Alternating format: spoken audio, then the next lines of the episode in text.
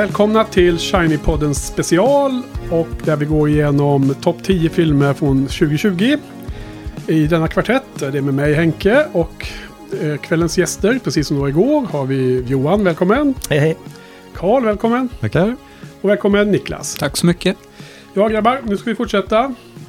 Igår så gick vi igenom eh, våra respektive listors alla eh, filmer som var placerade 10 ända ner till fjärde placeringen. Minus de filmer som vi hade på listorna som var dök upp på någon annans lista också. Det vill säga det vi kallar för konsensus picks. Lite halv eh, svarva till där. Men det räcker med att en film är med på två listor för att det ska vara någon form av konsensus i denna grupp. Och idag har vi då framför oss att eh, slutföra, gå i mål och avsluta med våran vinnare för året i någon mening. Så idag ska vi gå igenom alla filmerna som är på topp tre hos oss plus de här konsensuspixen då. Så eh, som, som ni får höra hur det funkar sen då. Eh, men vi har fortfarande en hel del outliers kvar. Så att de, listorna är spretiga i år. Det är stor differens och mm. variation mellan oss. Så att det är många godbitar och tips till lyssnarna här nu under dessa två avsnitt. Vad säger ni? Är ni redo för att ta nya tag? Yes. Ja. ja. Otåliga kommer igång? Ja. ja. Vem vill börja med sin trea? Någon? Ja, det blir du Johan. Ja, det blir jag. Du börjar med din trea. Ja, eh, det är en film som hade premiär för ganska länge sedan. Det var ett bra tag sedan jag såg den. Eh, den kom ut i början av 2020 tror jag. Eh, Spike Lees The Five Bloods. Ja, den känner vi till. Ja, precis. Ehm, och det är ju ett sorts Vietnamdrama kan man säga. Eh, fem eh, veteraner som, eller om de är fyra, många är de. Som återvänder till Vietnam för att... De är fyra plus en son. Ja, fyra plus en son, det stämmer. Eh, de återvänder till Vietnam för att gräva fram en gammal guldskatt som de hittade, eller ja, fick tillgång till då under kriget. Ja, de, här, de var ju fyra då, mm, som är, en, en av dem dog då eh, under det här tillfället. Så att eh, nu ska de dit och gräva fram den här skatten igen. Då. Så att eh, man kan säga att det är någon sorts blandning mellan eh, äventyrsdrama, psykologiskt drama eh, och så är det Spike Lees stil då att han mm. är väldigt, eh, det är väldigt, eh, filmen är liksom medveten om att det är en film kan man säga. Eh, han leker med stilar ganska mycket. Det är lite, lite mycket splattervåld plötsligt mitt i allt. Eh, och så klipper han in eh, plötsligt informationsbilder om historiska personer från, från den svarta kulturen. Det kan plötsligt dyka Edwin Moses upp liksom, i en bild. Mm. eller Aretha Franklin eller någon, någon känd historisk medborgare och rättskämpe eller vad det nu är.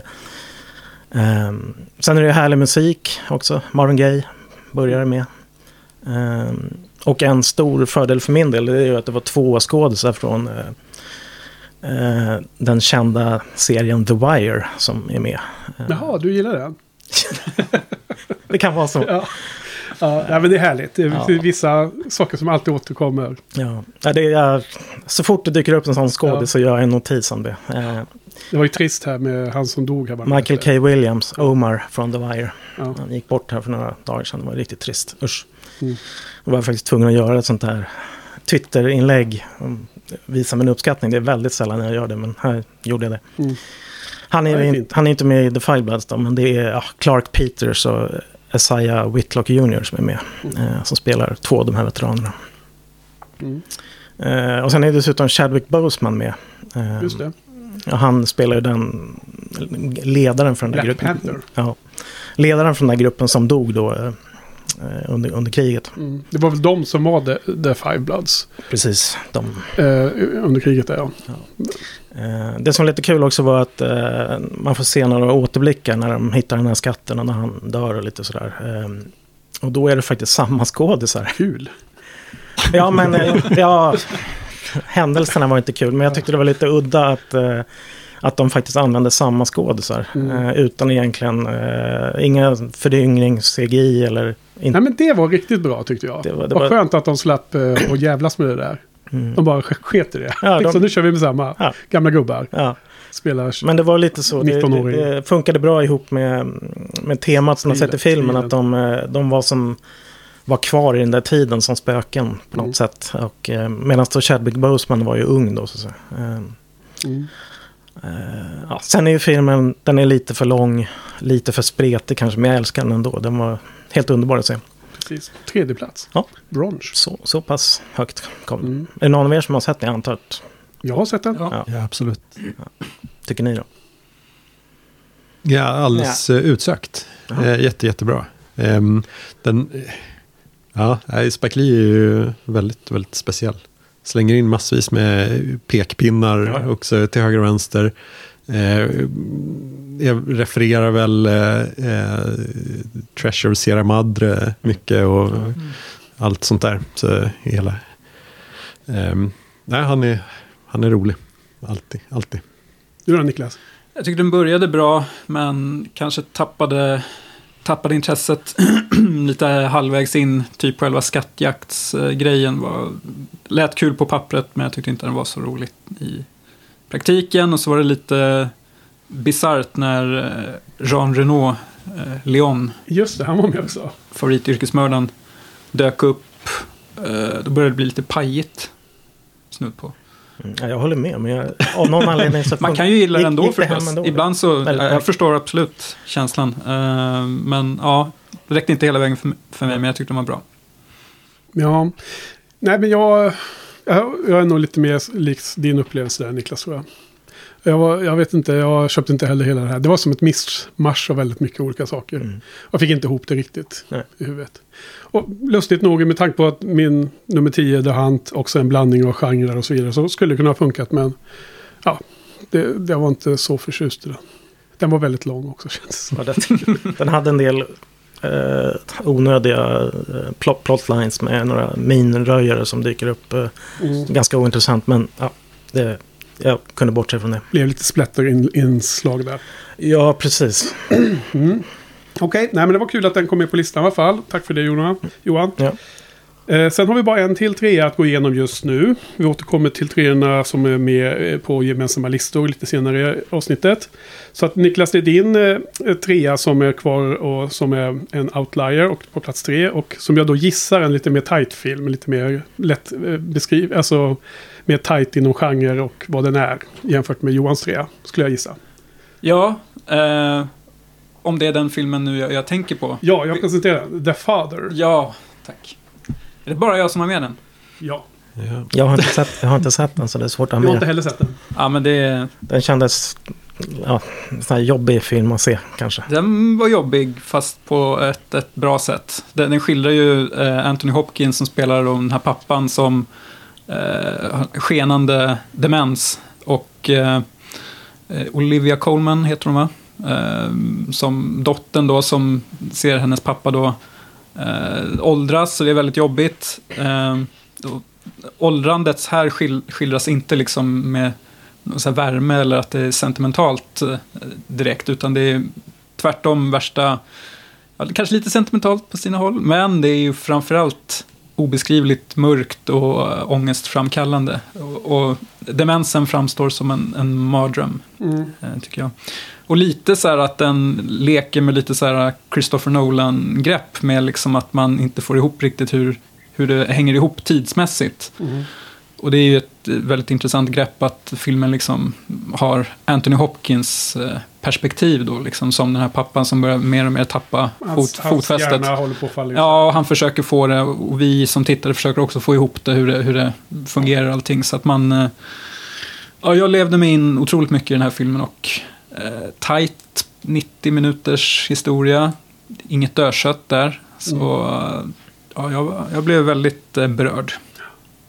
Det låter som ett renodlat drama men som nästan presenteras som en eh, horror. Ja, det tycker jag. Ja, precis. Det är många eh, sådana element som är, tagna ur paranoia skräckisar. Mm. Just det att man, in, man, man inte förstår.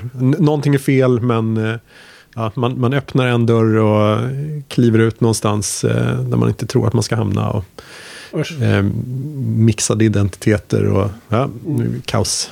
Så ja, jag, håller ju med den var ju jättebra. Och Mm. eh, Inte riktigt Jönssonligan. att Klass. Hopkins vann eh, Oscar var ju givet. Nej, det, det var sylvass, men eh, precis, jag petade ur den från min eh, topp 10 där den fanns från början. Så. Nästan lika bra som Jönssonligan. Är Mm. taglinen på Mm. nästa DVD-omslaget. In, Ja. Inte fullt lika sugen på att se om den. Mm. Nej, kanske inte. Det kanske är en man ser en gång. Nej, det är för övrigt tycker jag en viktig parameter för min eh, skapelseprocess av topp 10. Går ganska mycket på vilka filmer jag vill se om faktiskt. mhm. Vilket kanske blir ett systematiskt fel på mina topp 10. Men å andra sidan så är det jag som bestämmer. Så Mm, det är min personliga lista. Men är ni sugna, Har- har ni sugna på den här? Ja, Mm, nej, mm, mm. så. Kanske.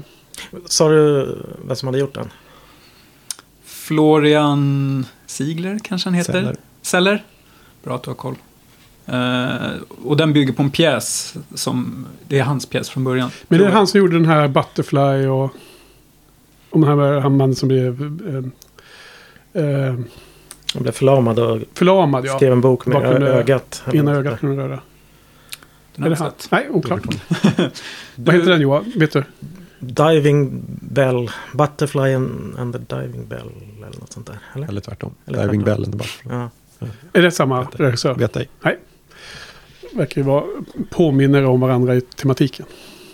Ja, så om man tycker de här ämnena känns för jobbiga och obehagliga så kanske man inte ska se den här filmen. Jag tänker på den här Amour också. Mikael Hanekes.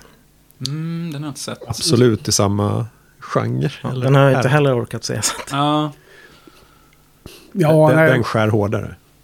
gör den. Men det är på något sätt så, man kan ju inte se alla filmer, så är det ju. Så man väljer ju lite efter genre och subgenre och vilken typ av eh, underhållning eller under... eh, Vilken typ av underhållning eller om man vill sätta sig i skolbänken och lära sig något liksom. mm. Det är olika behov, vad, som passar in i ens... ja en, viss sinne, Situation. en viss sinnesstämning krävs ju för att se den här filmen. Ja. Mm. Okej Carl, du hade sett den, men... eh, Och Ja. håller med. Ja, men det känns bra ändå att den är ganska tight och kompakt känns det som. Alltså en och en halv timme. Mm. Okej grabbar, då har vi täckt av de två tredjeplacerade som var på Outliers. Så vi återkommer till, eh, ska se nu då, din trea, Karl, och min trea finns på andra listor. Eller kommer senare. Så Äntligen. ska vi ha musikalisk underhållning igen. Och sen ska någon då presentera den film eh, som eh, vi spelar musik från, som är på en andra plats. Så kommer musik här. uh, uh, uh, uh. uh.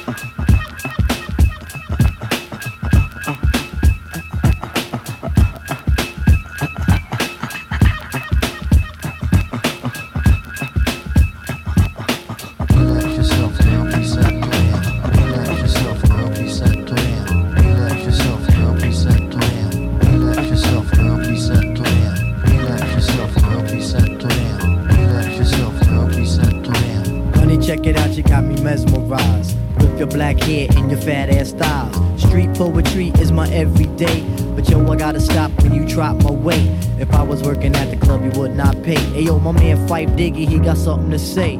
I like 'em brown, yellow, Puerto Rican, or Haitian. Mm. Name is Fight Dog from the Zulu Nation. Told you in the jam that we could get down. Now let's knock the boots like the group H Town. You got BBD all on your bedroom wall. But I'm above the rim and this is how I ball. A gritty little something on a New York street. This is how I represent over this here beat.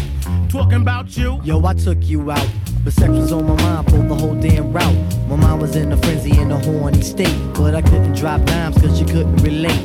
Relax yourself, girl, be set You couldn't relate. Relax yourself, girl, be set You couldn't relate. Relax yourself, girl, be set. Relax yourself, girl, be set to in. Relax yourself, girl, be set to in. Relax yourself, girl, be set to in. Stretch out your legs, let me make it fall. Drive you insane, drive you up the wall. Staring at your dome piece very strong. Stronger than pride, stronger than Teflon. Take it on the Ave and you buy me links. Now I want a pound of poontang until it stinks. You could be my mama and I'll be your boy. Original rude boy, never am I coy. You could be a shorty in my ill convoy. Ja, just det. Nu har vi kommit in på silverplats och det här var musik från eh, din uh, andra placerade film Johan. Och vilken film är det då? då? Det är eh, The 40 year old version. Heter den. En titel som kanske leder tankarna till en annan film. Den spelar väl lite med, eh, med det. Så att säga. Men, eh, musiken vi hörde var ju av A Tribe Called Quest. Electric Relaxation. Med Q-Tip och Fife Dog som rappare. Ja, och det här är ju en komedi, en dramakomedi av en tjej som heter Rada Blank. Ehm, och eh, den utspelar sig i New York. eh, och den är i, svartvitt faktiskt. Så att eh, det är liksom en härlig häng, hängfilm att hänga med. Mm. Jättesköna New York-miljöer. Miljöer och, ja, hon, hon är en 40-årig pjäsförfattare. Som ja, lever någon sorts livskris där. Hon vet inte riktigt vad hon ska göra med sitt liv. Hon försöker... Hon hade en framgång för länge sedan med en pjäs som blev uppmärksammad. Men sen har det liksom inte... Hon är lärare på någon skola och hon tycker inte hon kommer vidare i livet. Så att eh, då bestämmer hon sig för att satsa på en rapkarriär istället. Men vad sa du, är det här Boats eller? Nej? Eh, man kan säga att ja, hon, har ju, hon, hon har ju skrivit filmen också. Då, så att, eh, och hon har i princip är det ju om henne själv. Så att man kan ju säga att det är en Boats då, men det är väl såklart påhittade delar. Eh, ganska stor del. Eh, och eh, ja, så man får ju följa henne då i sin, sin, sin eh, karriär som rappare. Och sen parallellt med det så försöker hon ju också få till en pjäs då i, i New York där. eh, Ja. Så det är ju en, eh, jag tyckte det var en underbar film. Eh, jätterolig komedi. Den är, vad ska man säga, self-deprecating, vad heter det? Hon driver med sig själv ganska mycket. Om eh, hur det är att bli, bli äldre och i New York. Och, eh, och sen det som var som filmen liksom faller eller, inte faller med, det är ju liksom hur funkar det när hon väl ska börja rappa? Är det liksom bajs eller blir det bra? Och eh, jag fick ju nästan gåshud när hon började rappa där. Eh, det var riktigt bra. En sån här klassisk boom bap från Golden Age av hiphop från 90-talet. Så att eh, härliga beats och, och så, roliga texter. Mhm. Ehm, Tror du att det här är en film för, för dem som, som du är väldigt intresserad av de här ämnena? Eller kan någon som jag ha utbyte också, tror du? Ja, jag, jag tror faktiskt man kan ha utbyte. Det, det, den känns ganska universell i, liksom, i sin komedi. Liksom. Sen är ju hiphop och sådär, det är ju liksom... Ja, det är som ett bonusinslag. Men eh, Mm. det handlar ju mer om ja, livet och Våga pröva någonting nytt. komedin Nej, i livet. Känslan är väl ändå att om man gillar musiken så är det en stor styrka. Ja, det är, en för, det är klart det är en fördel. Mm. Mm. Eh, filmen inleds förresten med just den här låten vi hörde. Eh, och ja, den videon som de, eh, Tribe Called Quest, har gjort, är liksom påminner om stämningen även i, i den här filmen. Det är svartvitt och det är liksom miljöer och människor i New York. Eh, så det satte ju stämningen direkt. Eh, eh, ja, den finns på, ja, det är en sån här Netflix-film då, så den Mm. finns tillgänglig där om man vill dyka in. Ganska kort. eh, eh, Så att, Mm. Helt Eller- klart värd att Var det ingen som hade sett den eller? Av oss andra? Jag har inte sett den. Nej, Nej, jag har sett den på flera listor, liksom topplistor, så den, den finns där i bakhuvudet men inte hunnit med. Ja, Mm. Nej, rekommenderas. Mm. ja Såklart. såklart. Precis. Ja. Okej, men vi går vidare då med en annan eh, silverplacering. Och det är Karl som ska nu presentera igen en film som heter The Kid Detective. Jajamän. Av eh, Evan Morgan med eh, Adam Brody som väl gjorde sig känd i The OC en gång i tiden. Och har sen inte riktigt lyckats följa upp det kanske. Utan mest i lite små douchiga biroller här och där. Eh, och här spelar han då en eh, för detta eh, barndetektiv som nu är vuxen och fortfarande jobbar som detektiv. Har en egen liten byrå eh, i klassiskt eh, film noir-stuk. Med en eh, eh, näbbig receptionist. Och eh, eh är, då förstås ganska misslyckad. Ehm, har något gammalt fall som han inte har lyckats lösa. Och sen framförallt eh, ehm, så lever han ju då på gamla meriter som eh, 12-åring kanske. När han Mm. då eh, löste fall som en liten unge kan lösa. Och Mm. som då inte är fullt lika imponerande längre när man är, är vuxen. Ehm, och det är ju då, Metagrej då, med hans eget OC-kändisskap. Han, ja, precis. Det passar ju väldigt, väldigt bra Ja. med det. Eh, Vilken spaning. Ja. och eh, den här eh, är ju då en skön neo-noir.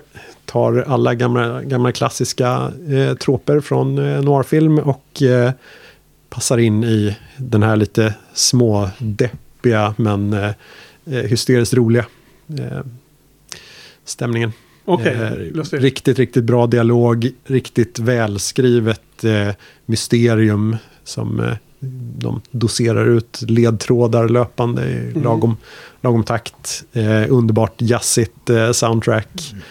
Ehm, ja, det är en njutbar. Skön film. Jag, jag trodde först att det var en omskrivning av en eh, film som jag sett från förra året som handlar om en barndetektiv. Den här Tom McCartys film från eh, Vad heter den? Timmy Failure. Mistakes were made. Överraskad. Ja, det ligger något i luften som Ja, tar fram det. ja. Nej, men det, jag blir lite lockad av det. det. Det låter som en indiefilm mer. Lite, lite quirky kanske. Ja, ehm, Men Precis. det fanns inga liksom, mörka inslag och sådär. Att, eh, lite sorg, sorgligt att han... jo, För alltså, jag, jag har hört lite om den här. Jag tror Slashfilm har pratat om den. Ja, ja dels så ehm, är det ju ehm, elände som ehm, han gräver i. Själva mysteriet som, som de ska, ska lösa här. Och sen eh, är det som sagt smådeppigt eh, eh, att vara överårig eh, barnstjärna. Mm. Ja, men då är det den filmen som jag har... Föräldrarna eh, finns ju med där i bakgrunden och tycker att det kanske börjar bli dags att ge upp det här och bli vuxen. Mm. Massa sådana saker. Men är det mer komedi eller mer drama skulle du säga? Ehm, jag tycker väl att den eh, ehm, passar väl in för mig eh, för att jag gillar Coen-stämningen och sånt där. Där det är, ja, är det komedi eller drama? Kanske oklart. Okej, jag förstår. Coen. Det nycklar upp tror jag bilden av vad det kan vara. Du då Niklas, vad tror du om denna? jag har sett den. Ja, okej. nice, du står och håller på Ja, och ja, här. precis. Jag tyckte också om den jättemycket. Den är ju rolig men överraskande mörk eh, på sina håll. Mhm. Vilket jag kanske inte hade trott innan. Men i, i min bok är ju det ett plus såklart. Mm. Eh, och jag gillar, jag såg, jag såg The OC för första gången eh, förra året. Jag hade det som ett så här pandemiprojekt, Tv-serien. tv-serien. Och då fattade jag ju tycke för Brody. Eh, så kul att se honom. Han var ju med i den här eh, familjen, galna familjen som hade brädspel och skulle jaga, jaga folk i deras hus. Mycket film. Kommer ni ihåg vilken det var? Ja, just Ready or Not. Ready or not? Jaha, jag har inte sett. Den var bra. Okej. Även med Jennifer's Body, väl? Som Ja. eh, svinet. Just Ja, ja. Mm. Okej. Mm. Ha, nice. Tack Karl. Okej, eh, vi börjar närma oss här nu. Nu kommer sista outlinen på ett tag. Och det är min... eh, Vi har hoppat din tvåa, Niklas. Mm. Den kommer senare. Ja. Nu är det min nummer eh, två, tror jag vi kommit fram till redan. Lustigt nog. Ja, och det är ju då min eh, absoluta största eh, snuttefilmsfilm. Eh, ren underhållning, ren eskapism heter det va? Det är ju Extraction. Ja. Mhm. Actionfilmen. Eh, med eh, Chris Hemsworth i huvudrollen. Eh, jag tycker den är ju fantastiskt bra. Den kunde lika gärna varit etta, men det var liksom 50-50 för mig. Och jag i princip eh, bytte plats på dem igår. Så att det här är min de, del av detta, skulle jag vilja säga. Men det är alltså Sam Hargrave som är en debutant som filmregissör. Han har jobbat som eh, med eh, eh, bröderna Russo i Captain America och Avengers-filmerna. Han är väl en sån här stuntkoordinator, Ja, stuntman. jag skulle just komma till det, men Ja, tack för det inlägget. Och eh, det här är liksom en allvarlig actionfilm. Det är inte en glimten i ögat actionfilm. Alltså en riktig... Det är bara action och det är liksom seriös action i någon mening, även om det är... Eh, de tål ju som alltid orimligt mycket stryk, men, men det är liksom inte en komedi alla Deadpool eller eh, Ryan Reynolds actionfilmer, utan det är mer... Känns nästan som en 80-talsfilm nästan på det sättet. Att det är liksom action för att det ska vara spännande hela tiden. Och den är liksom over the top, adrenalin rakt igenom. De har en liten typ Joss Whedon-sekvens i mitten där de har lite så här karaktärsbygge och lite relationsbygge och vilar sig lite några minuter och sen är det bara fullt ös igen. Eh, och jag älskar det. Det är ju sån här filmen som är den jag överlägset mest vill se om och säkert kommer se många gånger. Och jag, jag liksom började titta på den bara lite igår kväll och då såg jag ju så typ hela filmen. Jag såg väl halva åtminstone innan det blev för sent. Ehm, Det årets eh, Six Underground. ja, exakt. Ja, Ja, jo men det, det, jag förstår ur, ur ditt perspektiv eh, säkert Eva. Det är en, så- en genre som jag tror jag gillar mycket mer än, än, än kanske ni två på andra sidan här. Men ehm, den, hade ju, den var mycket mer eh, humor i. i. Den var mycket mer en eh, metahumor och eh, glimten i ögat. Och den var liksom självrefererande och självmedveten om att den är en eh, liksom typ... Eh, Six Underground var lite mer som här har vi Mission Impossible eller Fast and Furious-filmerna fast vi gör det bara lite mer crazy. Men det här är liksom mer som, inte vad, eh, en liksom seriös actionfilm. Är John det inte lite så här Taken-stuk också?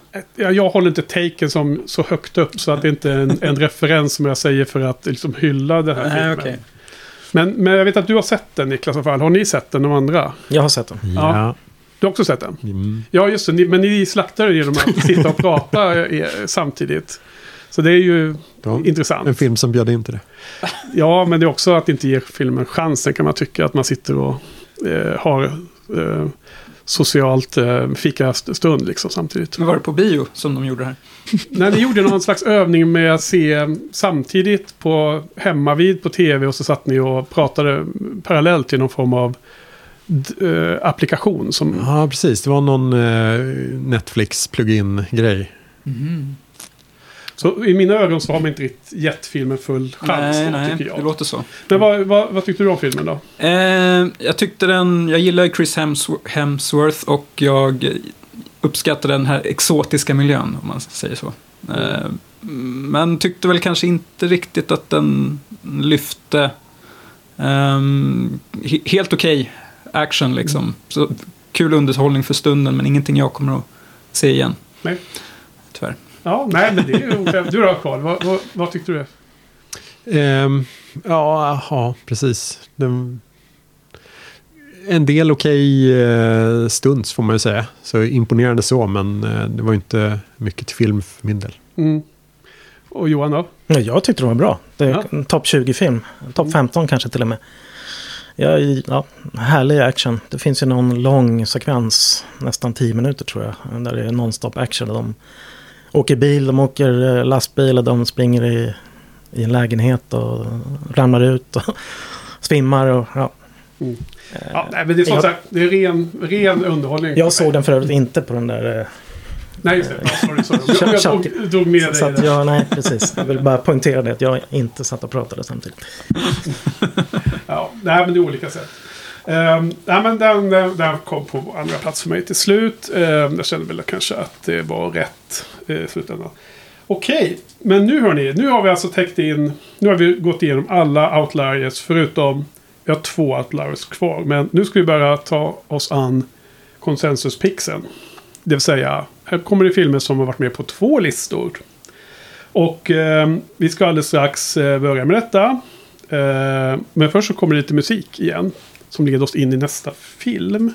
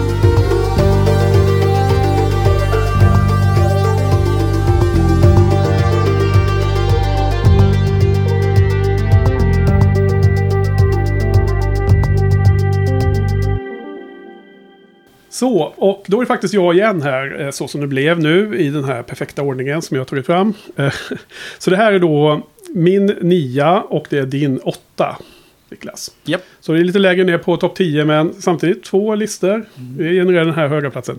Och det är då eh, den lustiga filmen Palm Springs. Eh, och vad kan man då säga om den? Ska jag lite kort bara nämna. Hade ni sett den Johan Yes. och Karl? Absolut. Ja, precis vad jag, jag trodde också. Ja, men det här är ju en eh, härlig fantasyaktig eh, komedifilm. Med eh, liksom någon form av annorlunda grepp även om det också påminner lite om en väldigt känd komedi. om man ska säga så.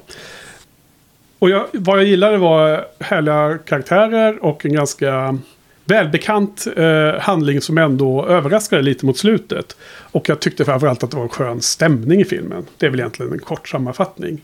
Och jag vet inte riktigt hur, vi har inte gått igenom om vi ska spoila en sån film som denna eller inte. Vad säger ni? Ska vi bara tipsa om den eller ska vi spoila vad den, vad den gör en ny variant av?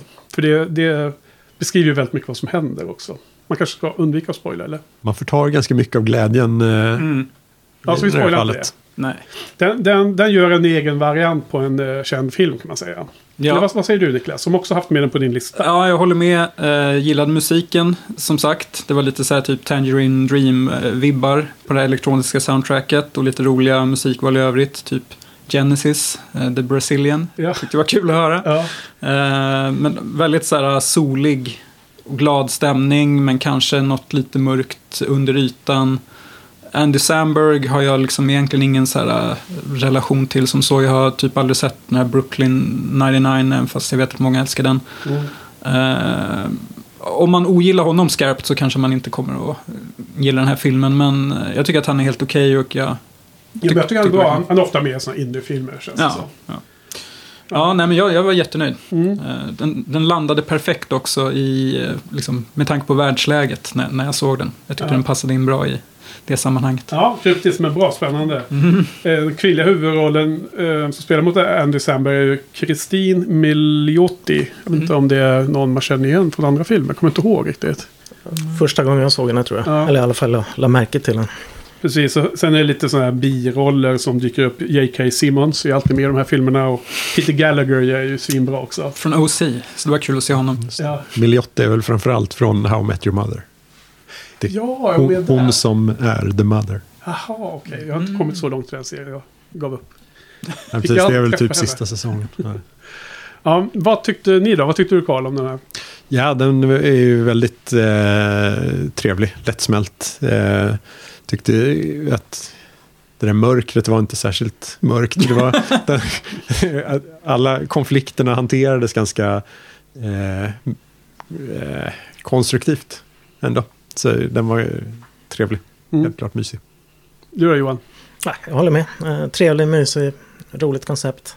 Mm. Eh, upprepat i och för sig då sen tidigare. Men, Mm. eh, ja, jag gillar den. Den hamnar väl kanske på stark 3 eller något sånt där i betyg. 3 av 5. Ja, då kommer man in på topp 10. Ja, den gjorde inte det. för tiden. För en annan. Men, eh, nej, men det är trevligt ibland med nå- någon lite lättsam komedi också. Jag tyckte att det var passade. Bra, men då ska vi gå vidare här då med en annan eh, konsensus. Och det är Niklas som får eh, eh, presentera den här. Även om Karl också ska få fylla i. Det är din nia och Karls trea. Som heter Spring Öje Spring. Vad har du att säga om den Niklas? Ja, det var väl, eh, fick väl Guldbaggen för bästa film, eh, har jag för mig. Henrik Schyfferts eh, regidebut, om man inte räknar Fyra nyanser av brunt. Ja. Och det är ju då han, eh, jag har tappat hans namn, men han är musiker i Dr. Cosmos. Eh, Uje Brandelius heter han. Som upptäcker att han har, får Parkinsons och eh, hur det här liksom påverkar hans vardag. Eh, och det är ju väldigt mycket meta här för han har ju fått det på riktigt då. Och så, så det blir liksom som en dokumentär och spelfilm som smälter samman lite, vilket jag tyckte var uppfriskande. Och man skönjer ett tema vid sidan av horror på din lista.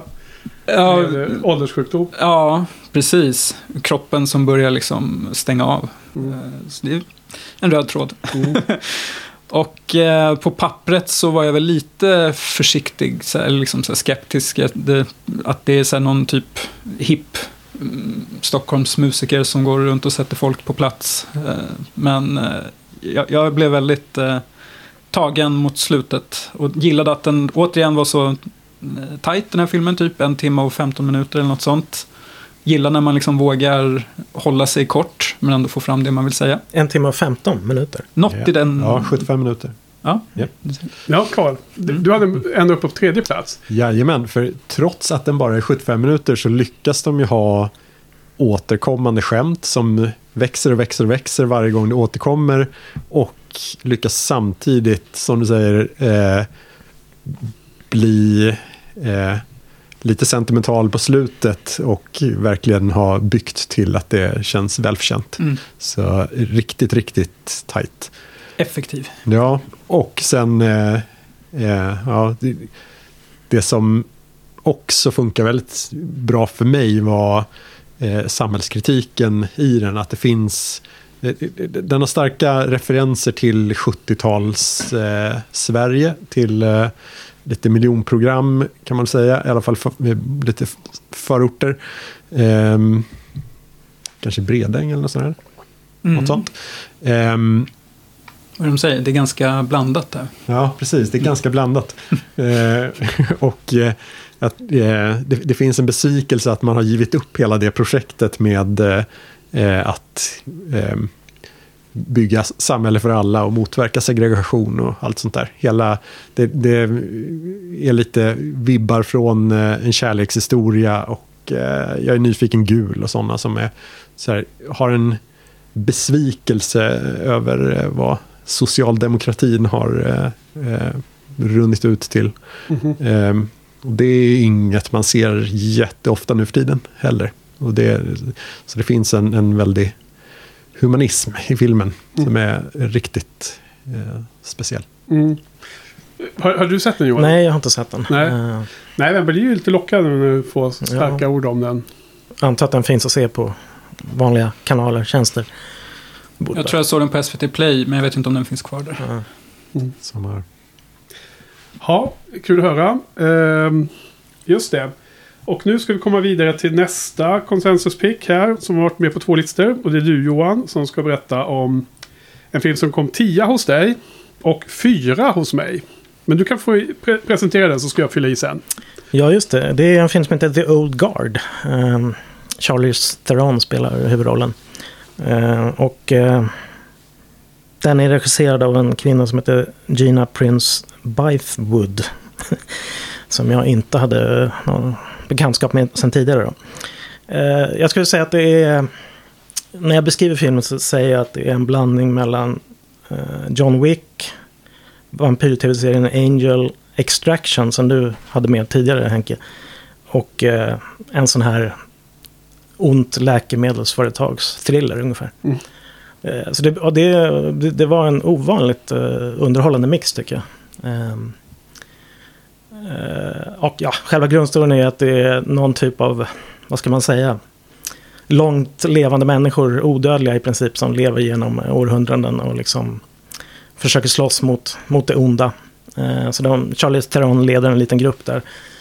Eh, och eh, jag gillade också eh, lite det här udda familjetemat. Att eh, det är en grupp människor som liksom eh, bildar en sorts familj tillsammans så att säga.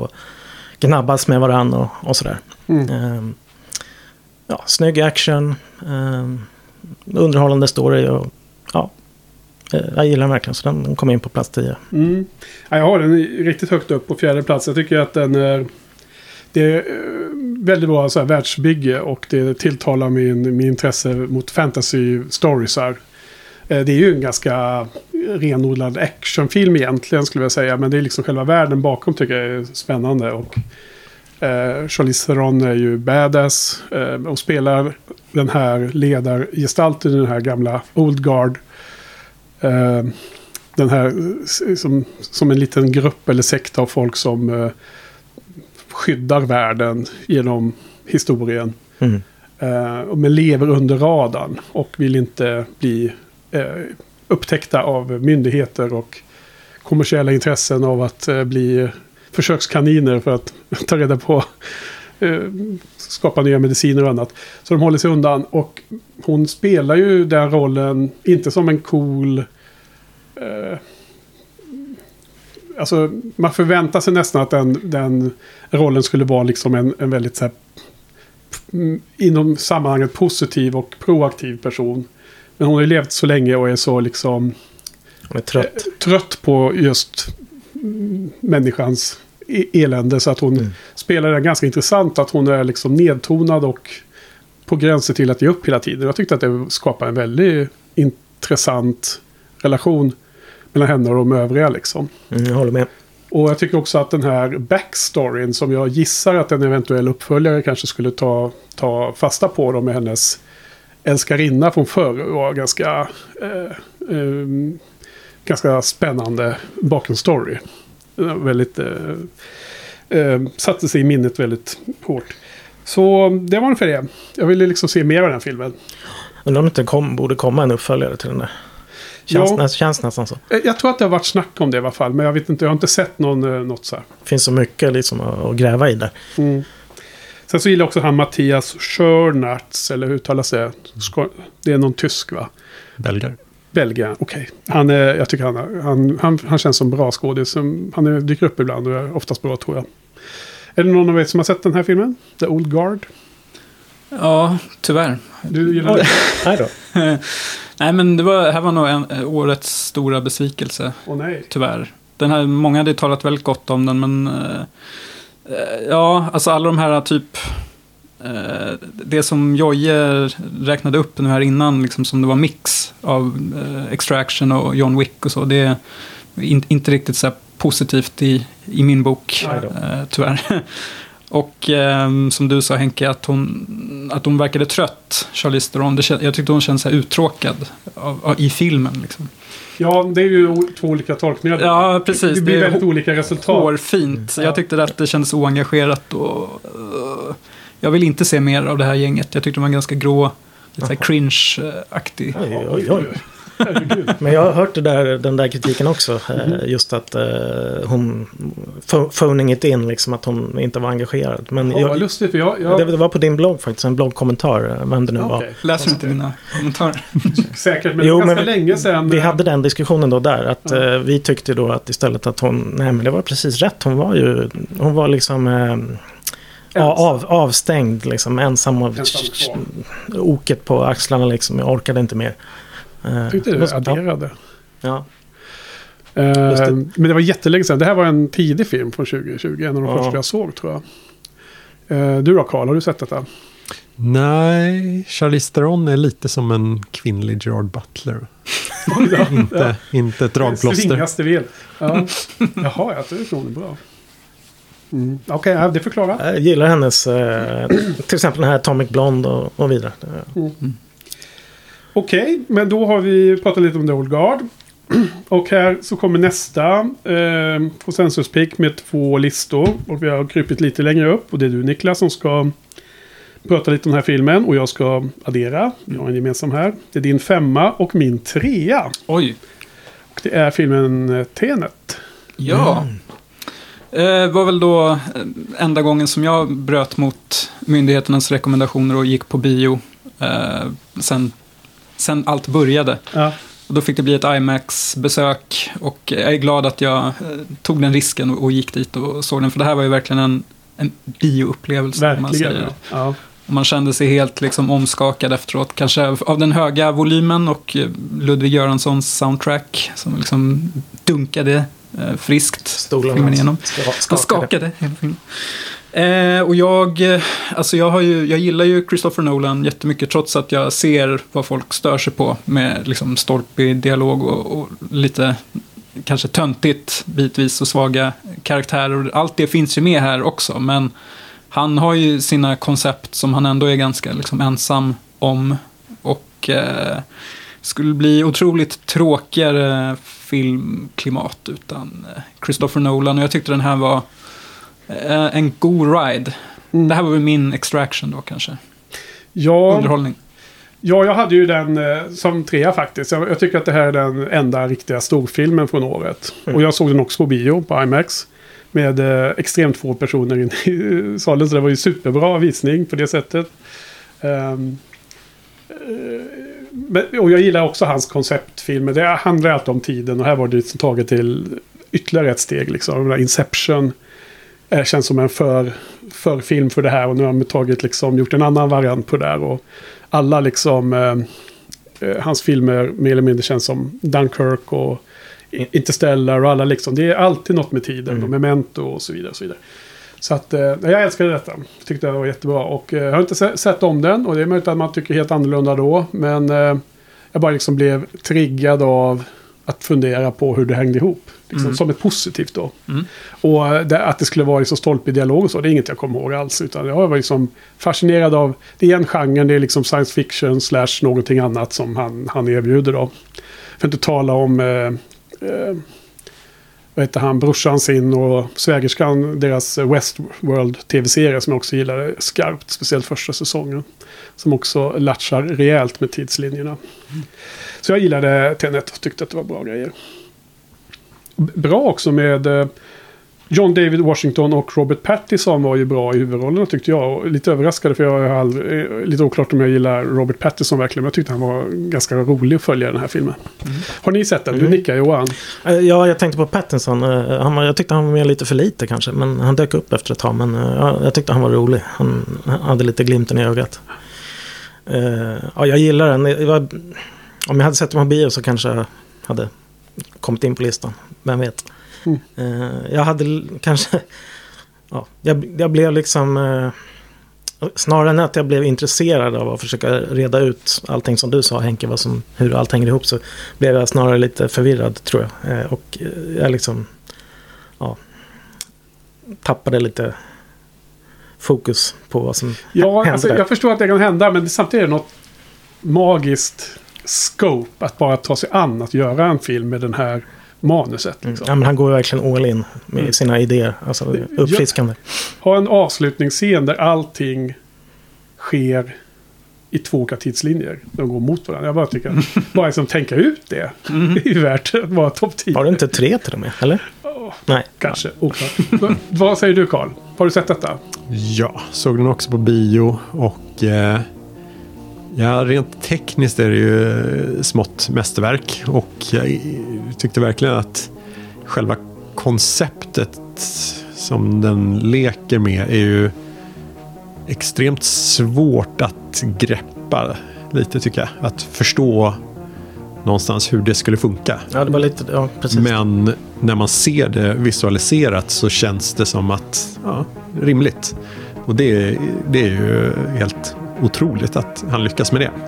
Eh, Men sen var det ju det där med eh, rollfigurer och dialog som eh, puttade ner den där en bra bit på listan. Ja. Ja, det är väl lustigt. Jag har inte ens tänkt på det. Jag, har inte, jag har inte varit medveten om att det varit den typen av kritik. Men som sagt, jag har inte hört allt snack heller. Ja, men kul. Det var i alla fall eh, Tenet. Jag- Då kom den upp och med här. Och nu ska vi ha ett eh, sista musikavbrott eh, i dagens program. Och nu ska vi faktiskt höra lite musik från denna film, Tenet. Det passade in att komma efter det här segmentet. Så vi ska spela musik nu.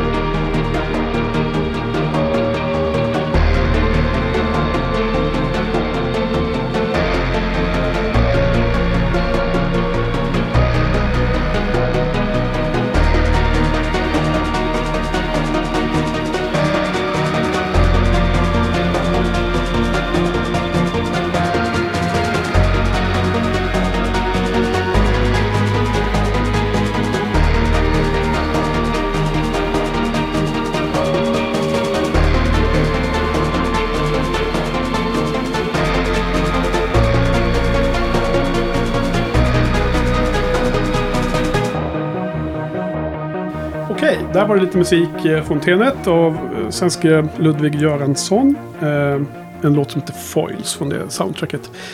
Nu mina herrar, nu har vi fyra filmer kvar. Och vi har en film var kvar att presentera. Det var så jag det här då. då. Och eh, Johan, du ska få äran att vara den första i den här sista rundan. Och presentera din nummer ett. Som då är en outlier. Den är Ja. alltså inte en konsensuspick. Vilket är ganska förståeligt, för den går inte att se någonstans nämligen. Förutom när jag såg den på Stockholm Filmfestival. Aha, det var så du såg den. Ja. Eh, och anledningen till att jag blev lockad av den här filmen, det var att... Eh, Vilken film är det? ja, men jag, jag kommer till det. Okej, sorry, sorry, sorry, sorry. det är lugnt. Eh, det var att eh, i skådespelarlistan så var det bara ett streck. Det, ja, det var liksom inga skådisar med. Eh, och då blev jag direkt nyfiken. Och det är filmen Gunda. Som är en dokumentär faktiskt. Vi var inne på det här med dokumentärer. Att eh, det är inte ofta de kommer med på listan. Och det, är, det, är inte, det är inte ofta det gör det för mig. Men det här var verkligen en speciell film.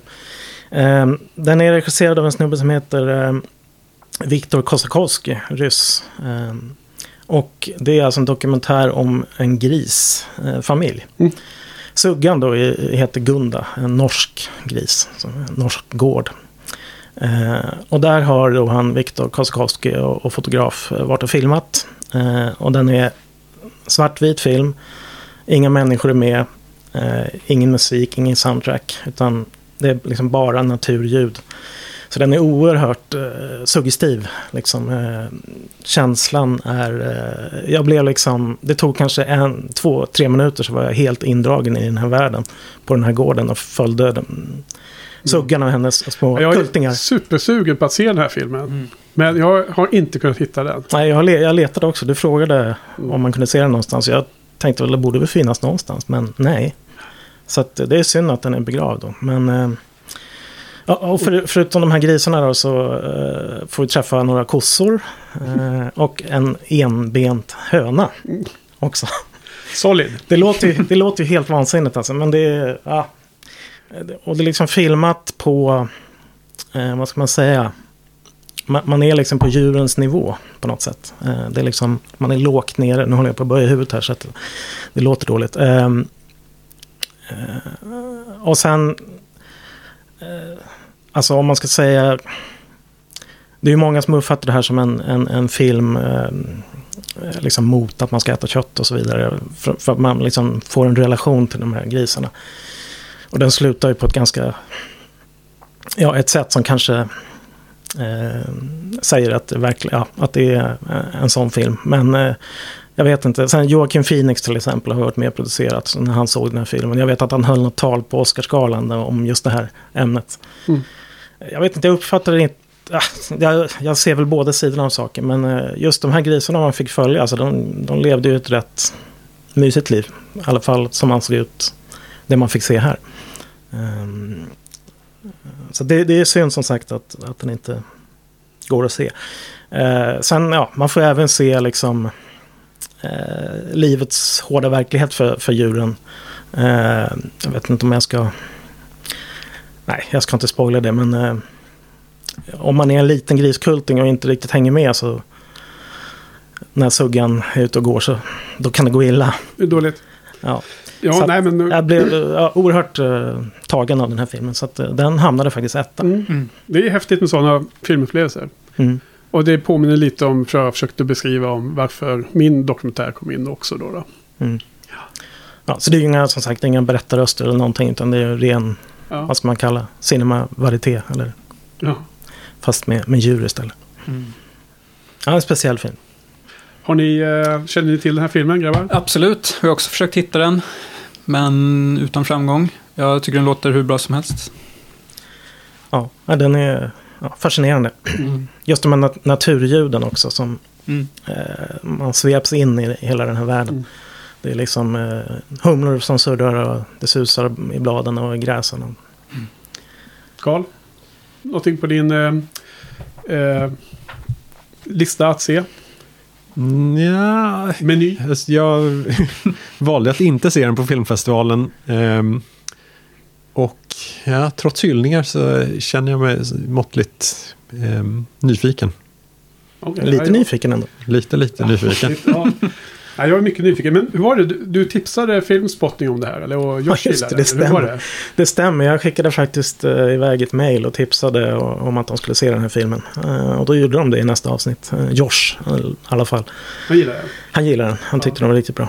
Vi påminner om den där beskrivningen av den där ryska filmen. ja, med Någon, fisk och sådär. Och Nät och så. Ja, just det. Leviathan eller vad Ja. den heter. Handlar om... eh, Var det inte också utan dialog? Ja, precis. Livet på en fisktrålare. Ja. Där man får se en, en, en, ett fiskhuvud eh, åka omkring på däck i fem minuter. Wow. Ja, han, han gillar ju den Jag gillar den stilen. Det var väl, så, var väl typiskt då. Ja, men det är lustigt. Ja, den där skulle jag vilja se någon gång. Du får hojta Ja, till om, ska- du, om du ser att den kommer upp någonstans. Tipsa då när den dyker upp. Okej, och då eh, kommer vi till eh, mig. Och då ska vi prata om min etta. Som också bara finns på en lista. Så du och jag Johan hade vår etta var Outliers. Ja. Men jag valde att lägga de här i slutet så vi klämde av ettorna i slutet. Och det är då Paul Greengrass film News of the World. Mm. Och eh, det är han som har gjort United 93 och Bloody Sunday för länge sedan. Men också Bourne-filmerna, tvåan och trean framförallt. Och även den dåliga eh, softa, Fjärde. softa rebooten där. Ja, fem, ja. Femte blir det va? Mm. Men eh, bakgrunden är att jag läste den här boken för ganska få, få år sedan. Det är en bok som kom ut ganska nyligen. Eh, Paulette Giles tror hon hette, eller något sånt där. Ehm, och jag älskade boken och tyckte den var superbra. Eh, verkligen en eh, häftig läsupplevelse.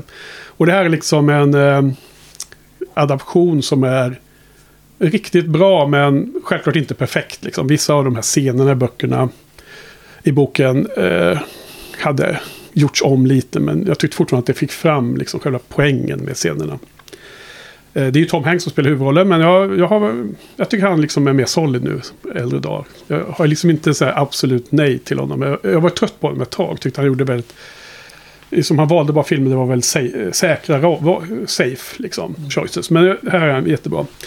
Också hört, eh, kanske eventuellt även folk i det här rummet, eller åtminstone poddar och så, som pratar mycket om att den här var så modern och behandlade det här med fake news kontra eh, fakta och nyheter. Som förvisso ingår i storyn, men som för mig är helt sekundär om jag läst boken. Och som jag inte tyckte var poängen med filmen heller. Så att det är inte det jag har eh, tänkt på. Det, det är en western, det handlar om en, en man som efter inbördeskriget från sydstaterna som åker omkring och hans liv har slagits i spillror. Han åker omkring och läser nyheter för eh, folk i små städer i Texas som inte kan läsa. Men han, han är för detta tid, tidningsman och har liksom ett, har blivit en kringflackande spillra av sig själv efter kriget.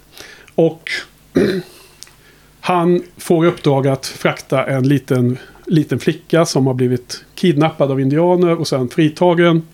Så ska han, eh, ska han frakta henne mot betalning ner till södra Texas där hennes familj kommer ifrån. Och eh, på vägen så tjänar han sitt uppehälle genom att läsa nyheterna då. Och sen så får man se olika sekvenser hur olika Eh, rednecks-folk eh, tycker att vissa nyheter inte stämmer och har egna versioner av vad är nyheter och det här med fake news och allting som kopplas till Trump och allt det där. Vilket är liksom en tolkning av den här filmen som är ganska självklar. Men det jag tar, tar med mig från filmen det är ju liksom att det, det handlar om två tra, extremt trasiga personer som eh, når fram till varandra på liksom ett rent mänskligt plan. Det är det det handlar om tycker jag. Liksom han, eh, Captain Kids fru är död. Han har liksom ingen familj. Och hon har ju blivit... Johanna har ju blivit eh, bortrövad från sin, sina föräldrar. Och syster. Som blev slaktade av indianerna. Sen lärt sig att leva med indianerna och har liksom ingen annat minne när filmen börjar. Och i boken är det mycket mer tydligare, men det som händer är ju att så fort indianerna förstår att de vita så att säga har hittat Johanna, då gör de ingenting för att behålla flickan. För det är bara en nackdel för dem. Då får de militären på sig. Så de överger ju henne. Och hon liksom försöker komma tillbaka till sina föräldrar i, i stammen. Men de, de ger henne bara kalla handen. Så att hon blir övergiven där. Och sen har, har vi de här två personerna som lär känna varandra. Och så slutar ju filmen med att han överger ju henne igen då liksom. Men sen så fortsätter det då. Så att jag, jag tycker att det är den biten med liksom, som är det starka i det här. Och, så jag tycker den är fantastisk. Såg i slutet igår igen då. Var ju eh, starkt igen. Och det finns två väldigt centrala scener i filmen som, som eh, bookends som eh, beskriver de här två viktiga som brytpunkterna, man säger. Men har ni sett, är det någon som har sett den här filmen? Ja. Ja. Var, varsågod, dissa på. Nej, då. Nej, jag tyckte den var bra, riktigt bra. Eh, platsar inte på listan då, men, nej, men som du säger, jag gillar också liksom, relationen som växte fram mellan Tom Hanks och den här eh, Johanna. Hon Ja. spelar som någon Helenas Zengel. ty en tysk, eller? Nej? Jag tror det. Ja, ja. Z efternamnet. Mm. Eh, ja, riktigt bra. Eh, lite så här road movie-känsla också, Det också ja, det gillar ju du. vilket jag gillar. Så Ja. att, eh, mm. Ja, det är skönt att höra. Har, har du sett Niklas? Ja, eh, helt okej tyckte jag. Ehm, jag hade nog förväntat mig lite mer, eftersom jag, när Greengrass och Tom Hanks samarbetade i Captain Phillips, Mm. så blev det otroligt bra i Ja. mitt tycke. Eh, sen har jag lite svårt för wes- westerns. Det är väl Unforgiven som är eh, bra, Undantaget. undantaget. Eh, så jag hade gärna kunnat vara lite så här, kargare och mörkare, men bra skådisar och jag håller ju med om det du säger. Så. Mm. Ja. Har, har du sett den Karl? Nej. Nej. Är det mycket handhållen kamera? Nej, han är Green lugn. Det är väl inte det va? Nej, jag tror inte Det en annorlunda stil. Jag tror det inte alls är det. Det det är inte United 93. Ja, kanske man borde ge den en Ja. chans. Alltså, jag är mycket väl medveten om att den är stark för mig för att jag Eh, kopplar det så med bokupplevelsen, läsupplevelsen från boken. Så att jag förstår i allra högsta grad att man kan bara tycka att den här är både dålig och helt okej och ljummet varm eller vad som helst. Liksom. Men, eh, men för mig är det liksom, blir det som en helhets eh, bit med detta. Ja, det var den. Men då har vi två filmer kvar att prata om, hörni. Och nu är det Niklas som ska presentera din etta för kvällen och Johans femma. Ska ni två få prata om denna. Niklas, vilken har du som bästa film året? Ja, och det är ju inte en ny David Cronenberg-film, men så nära man kan komma. Brandon Cronenbergs eh, Possessor. Eh, sonen tar upp eh, stafettpinnen från farsan eh, med eh, skrä- skräckfilm, body horror mixat med ett intressant sci-fi koncept. Mm. Eh, där vi får följa en yrkesmördare som eh, arbetar för en organisation då som, där man med hjälp av lite så Inception-liknande metoder kan ta över andra människors kroppar. För att därmed kunna nästla sig in i eh, svåråtkomliga... Som Assassins. Ja, som Assassins i, i svåråtkomliga organisationer och Ja. mörda high profile targets, eller vad man säger. Och ehm, ja, men det, hennes eh, nya uppdrag då som vi får följa blir ju inte så enkelt som man har trott, för hon verkar ha svårare och svårare att liksom eh, koppla bort sitt offer med eh, eh, fr- från liksom verklighet och fantasi och allting blurras. Och det är liksom en, en yrkesmördarfilm som är gjord på ett sätt som jag har aldrig sett göras förut. Och Eh, okej. kanske också den våldsammaste filmen jag har sett någonsin. Jaha, okej. Jag såg den oklippta versionen, den, den är en minut längre än eh, den vanliga. Okej. Men där tror jag att det är, med, det är lite mer blod och naket, okej. om man gillar sånt. Hmm. Måste jag hem och kolla vad jag, om, vilken, vilken version jag Ja, såg. Ja. spännande beskrivning. Vad säger du då Johan? Du, du hade en som fem, femte Ja, placerade. nej, jag håller ju med allt som Niklas säger här. Eh, body horror alla, alla pappan liksom, Cronenberg. Eh, väldigt eh, s- alltså slick film, alltså steril, kall, iskall kändes det som. Alltså, fast, fast på ett bra sätt eh, tyckte jag. Eh, påminner lite om, påminner mig i alla fall lite om den här The Neon Demon faktiskt. Okej. En Som Carl gillade mycket. Mm. Eh, av någon anledning så dök den upp i, i huvudet. Lite samma stämning där. Eh, Kul även att Jennifer Jason Leigh är ju med i en biroll som varit med i flera David Cronenberg-filmer och även Sean Bean dyker upp. Och eh, Andrea Risenberg är ju väldigt bra i, i huvudrollen. Mm. Eh, och jag, jag, jag tycker det är så uppfriskande att eh, nu här Brandon Cronenberg då så snor så pass mycket liksom från pappa. Ja. Liksom helt, liksom, Bara naturligt. ja, liksom utan att skämmas för Ja. sig. Men ändå liksom gör en spin på det. Lägger till sitt eget, uppdaterar det för liksom eh, dagens eh, fi- filmscen. Sen har vi lite, lite kommentarer på, på övervakningssamhället också. Som, Mm. eh, som vi har idag. Och där är det ju givetvis då ännu mer extremt. eh, Ja. När det gäller riktad reklam och... Mm. Väldigt bra världsbygge. Kan, kan det bli mer extremt än vad det är idag? jag. Ja, Säkert. Jo, men det kan det I den, såklart. I den Jag filmen. bara, är bara tycker att det har liksom accelererat senaste tiden också. Carl, har, Carl, har du sett den här eller? Ja, jag såg den nu i veckan. Ehm, den var himla bra. Väldigt stämningsfull. Och eh, petar ju lite spännande teman som eh, vi kanske återkommer till med eh, det här eh, att hålla isär Mm. identiteter, hålla isär sina egna tankar från eh, eh, yttre Mm. eh, inflytande. Så, ja, men eh, mm, den, för min del så blev den lite väl steril och distanserad. Mm. För att nå yttersta toppen. Men eh, himla speciell. Ja, eh, jag blir lite lockad. Tycker att det, beskriver, ni- det ni beskriver är positiva grejer. Eh, jag, jag tänker direkt på den här eh, kanske lite bortglömda Joss Whedon-serien Dollhouse faktiskt. Där de har eh, personer som eh, resettas, blir helt blanka. Och sen får de en personlighet och gör jobb av olika slag, inklusive Assassins. Och sen hur den under seriens gång, hur de blir mer och mer svårresettade. De får Mm. mer fragment kvar av deras tidigare varianter av sig och sin egen Mm. liksom, eh, personlighet som, det, som, som de, de säljer sin kropp fem år. Så ska de tjäna massor med pengar. Eh, och det utnyttjas givetvis av något företag i den. Det var två säsonger och sen eh, dog den. Det var ju lite svårt att göra en, en tv-serie eftersom de hela tiden... Alltså, de karaktärerna man följde bara liksom försvann ju hela tiden. Ja, De skulle resettas hela tiden. Det var svårt att bygga karaktärerna Ja. och relationerna när de hela tiden skulle vara nya personer. Så det var mer en... Ja, det kanske var fel tänkt där någonstans. Men det påminner lite det du skriver i alla fall, Niklas Mm. och Johan. Mm. Men det var ingen body horror med där. Nej. Så det var nog mycket snällare. Men gillar du David Cronenbergs filmer? Typ hans 80-talsklassiker och sånt? Som Ja. gör att du skulle vilja se den här?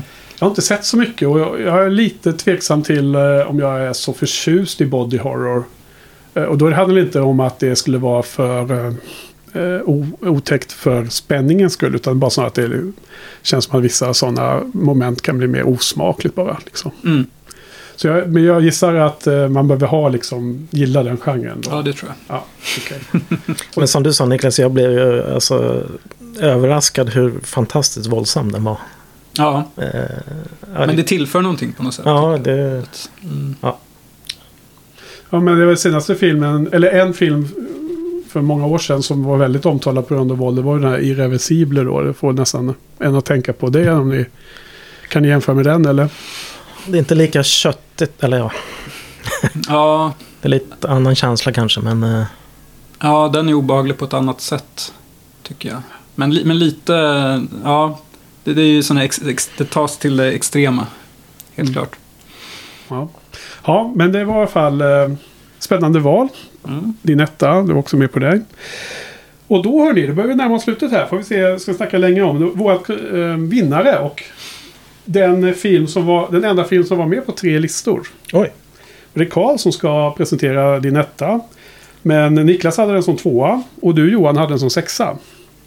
Och jag var den enda som inte hade, hade med den filmen den här gången. Det var den här gången var det jag som, eh, som felade så att säga för att det inte skulle bli en fyra av fyra. Ja. Så Karl, vilken är det som är eh, 2020, den här kvartettens konsensusvinnare 2020? Ja, det är ju Charlie Kaufmans eh, I'm thinking of ending things. Wow. Som, Det var ja, överraskande att den blev Mm. ja, etta här. Lite. ja, det tycker jag inte. Ehm, ehm, ja, det är, ehm, det är en lite svårbeskriven film. Ehm, Ja, man kan spoila skiten ur den. Ja, exakt. Det är väl... Man eh, kommer ändå inte förstå. Nej, exakt. Den är ju ehm, baserad på någon bok som eh, folk har läst och eh, eh, tycker att ehm, det ger någonting om filmen och dess struktur och vad det handlar om. Men jag tror att då eh, missar man nog mycket av vad Charlie Kaufman tillför. Ehm, men i, i, i botten så är det en, en ehm, film det flyter ihop. Eh, kanske dröm och verklighet och allt sånt där. Mycket om eh, eh, någon tillbakablick på ett eh, liv av bortkastade möjligheter eh, och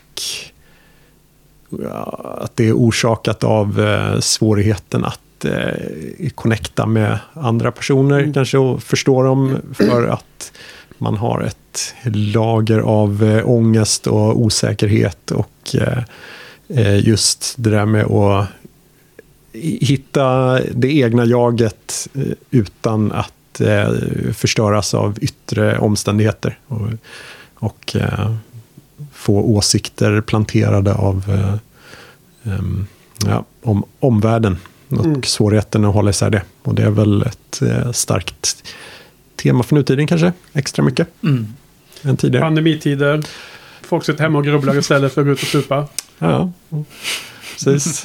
Folk bombarderas av eh, åsikter i sociala medier och allt sånt där. Och Allt är svart och vitt. måste, måste positionera sig för att plocka...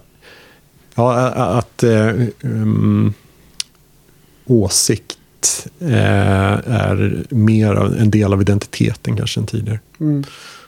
Mycket sånt. Ja, helt En- crazy. Otroligt sorglig film, hur Ja. som helst. Mm. Jag var eh, rätt förstörd i flera dagar efteråt. Jag såg den. Så. Kanske också tema för i år. Japp. Ja, Niklas, du hade en som eh, silverplats. Ja, eh, nej, men jag skriver under på, på allt. Den var ju väldigt deppig, eh, men fint gjord ändå. Och ja, surrealistisk, gillar att man kunde upptäcka små detaljer här och där för att försöka liksom pussla ihop det själv. Eh, och tyckte att var, det var väldigt givande liksom sen att läsa folks tolkningar av vad, vad som egentligen hade hänt och försöka få ihop det med sin egen tolkning. Så den var liksom rolig, som säger, ett pusslande. Mm. Eh, Jag tycker om sådana såna filmer. Eh, och ehm, roliga skådisar också. Och att den också skiftade lite mellan humor och lite mer så här skräckinjagande scener. Så att man var på helspänn hela tiden. Eh, Ja, vi har ju Jesse Plemons i huvudrollen va? ja, och Jessie Buckley väl. Och sen hon som jag nämnde från The Career. Mm. Mm. Det var ju lustigt att hon återkom där. Ja. Eh, själv då? Har du sett den? här? Jag har sett den, men först Johan Mm. som Ja, hade den som sjätte Ja, placerade. Jag hade med den på sjätte plats, ja. ja precis. Eh, jag håller ju med. Alltså, det är, ju- jag satt och funderade när jag såg den så här. Vad, vad är det vi ser här? Är det ett minne? Är det en dröm? Är det en återblick? Vad är det som händer? Vem är vem? Ja, det är kul att pussla. Och till slut kommer jag fram till en tolkning. Så när pusselbitarna föll på plats som jag tyckte. Eh, sen har vi en sån här härlig typ inte vet jag, Lars Norén-middag med, med svärföräldrarna. Som, det var ju cringe. Riktigt jobbigt. Ja, det var Eh. årets jobbigaste scen. Ja. Eh, nej men det är liksom, eh, som Carl säger, att allt flyter ihop liksom. Det är barndom och vuxenliv och i en enda röra på något sätt. Eh, som gestalt. Det är mer som ett tillstånd som gestaltas. Mm. Lite som David Lynch gör ibland. Att det är liksom inte en, man kan inte, det är liksom inte en linjär handling från A till Ö. Utan det är mer en känsla som ska fås fram. Så man måste liksom släppa taget lite och bara låta Ja. med. hänga med. Ja, Ja. Slä, släppa taget men ändå hänga med. Mm. Ja, jo, alltså jag såg den här filmen och eh, jag skrev redan i min blogg eh, om att eh, ibland är det filmer som bara går över huvudet på en. Man liksom inte tar in filmen på rätt sätt. Eh, jag var då i fel eh, mental eh, state, status för att kunna Eh, ta mig an den här. Eh, resan som den bjöd på. Så att, eh, och sen i efterhand så, eh, med ganska kort efterforskning på internet så förstod man exakt vad den... Jag tycker att det verkar väldigt uppenbart vad det är liksom. Och då blir man ju så här super... Eh, trist att inte man greppade filmen bättre. Eh, Men det är för sent att se om. Det är, man kan inte se om den och få den upplevelse som man får när man ser den första gången utan att veta vad den är. Kanske om två år eller något då. Nej, men jag vet ju redan. Nej, liksom. det är, man har släppt ut ur flaskan, det går inte att få in den igen. Liksom. Så att jag, jag, kan, jag, jag har liksom inga problem med att det här blev vår konsensuspick, att det var ni tre. Men jag liksom, för mig var det eh, helt miss. Liksom. Men, men så pass eh, långt ifrån att uppskatta den så som den kanske är värd att det bara var andra faktorer, uppenbarligen. Men jag tror till exempel så hade man sett den på filmfestivalen på en bio och i liksom rätt state of mind och med liksom ett eh, mer neutralt eh, sinnesstämning i huvudet. Då hade de kanske tyckt att det var en superball film som man, du säger David Lynch och Mulholland Drive kanske man kan tänka sig som en eh, film som Ja. skulle kunna vara en Absolut. Och det är ju en film som man behöver se minst tre, fyra, fem gånger. För att, Ja, för att men- den ska sjunka in. Eh, Men jo, internaliseras. Det kan ses många gånger men du kan aldrig se den för första gången igen när jag redan sett den för första gången. Ja, det, är korrekt, det är korrekt. Det är det som är poängen. Min poäng. Så därför var det bara eh, synd. Och jag skrev ju det i, min, eh, i mitt eh, bloggläge också. Liksom. Och, men det var väl du som sa det Johan att jag tror dessutom förvisso att Charlie Kaufman kanske är bättre på att skriva manus och sen får, vad heter det, eh, vad heter han som gör, brukar göra hans filmer? Spike, Spike Jones eller... eh, Ja. ja. ja, Spike Jones kunde få regissera. Så liksom finns det någon som drar in hans mest spretiga eh, tendenser. Jag menar eh, den här eh, Philip Seymour Hoffman-filmen om New York, vad den nu heter. Synecdoche i New York. Ja, men jag älskar den filmen, men det är ju liksom... Det är för dystert. Det är crazy. Ja. Ja, Jag, jag tycker när Kaufman själv regisserar så blir det för min del lite för dystert på något sätt. Det blir väldigt deppigt alltså. Han släpper lös hela, hela geniet. Ja. Jag tror att det, Ja. det, det, det blir väldigt... eh, Det är inte jättebehagligt att vistas i Kaufmans headspace, men eh, det är ändå... Ja, det blir ju mästerverk. Ja. Ja, nej men det, är, det här är tredje året. Det är Arrival. Det är uh, Once Upon a Time in Hollywood och det är... vad heter det nu då? Nu har jag glömt vad den heter bara för det. I'm thinking of ending things. I'm thinking of ending things. Precis, det hon säger där i början var i bilen. Något sånt där hon tänker. Exakt. Och han Jesse Plemons dyker upp var och varannan minut nu. Varenda film känns det som. Ja, underskattad. Ja, han är bra. Ja, just det. Han, han är med i en annan film som jag har sett nyligen. Som jag inte minns nu. Han är med på många, många ställen. Han är Ja. ju den lustiga grannen i Game Night. Lustig. Han kom ju då, om du ska prata om sån där favorit-tv-serie som man vill nämna hela tiden. Du är skådespelare ifrån. Det här är ju från Friday Night Lights Ah, ja. skådis. En, en sån, Han dök upp där. min eh, The Wire-grej där. Mm. Ja, men det är en av de eh, tv-serier Mm. som har genererat många skådisar som har slagit igenom sen då. Kyle Chandler och de här.